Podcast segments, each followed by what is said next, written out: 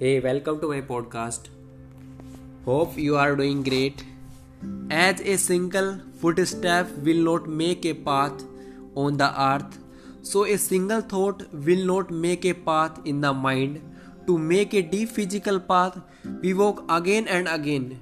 To make a deep mental path, we must think over and over the kind of thoughts we wish to dominate our lives Continuous improvement values small step improvements over a large step improvements for this reason. The ultimate goal is to make continuous improvement part of our culture.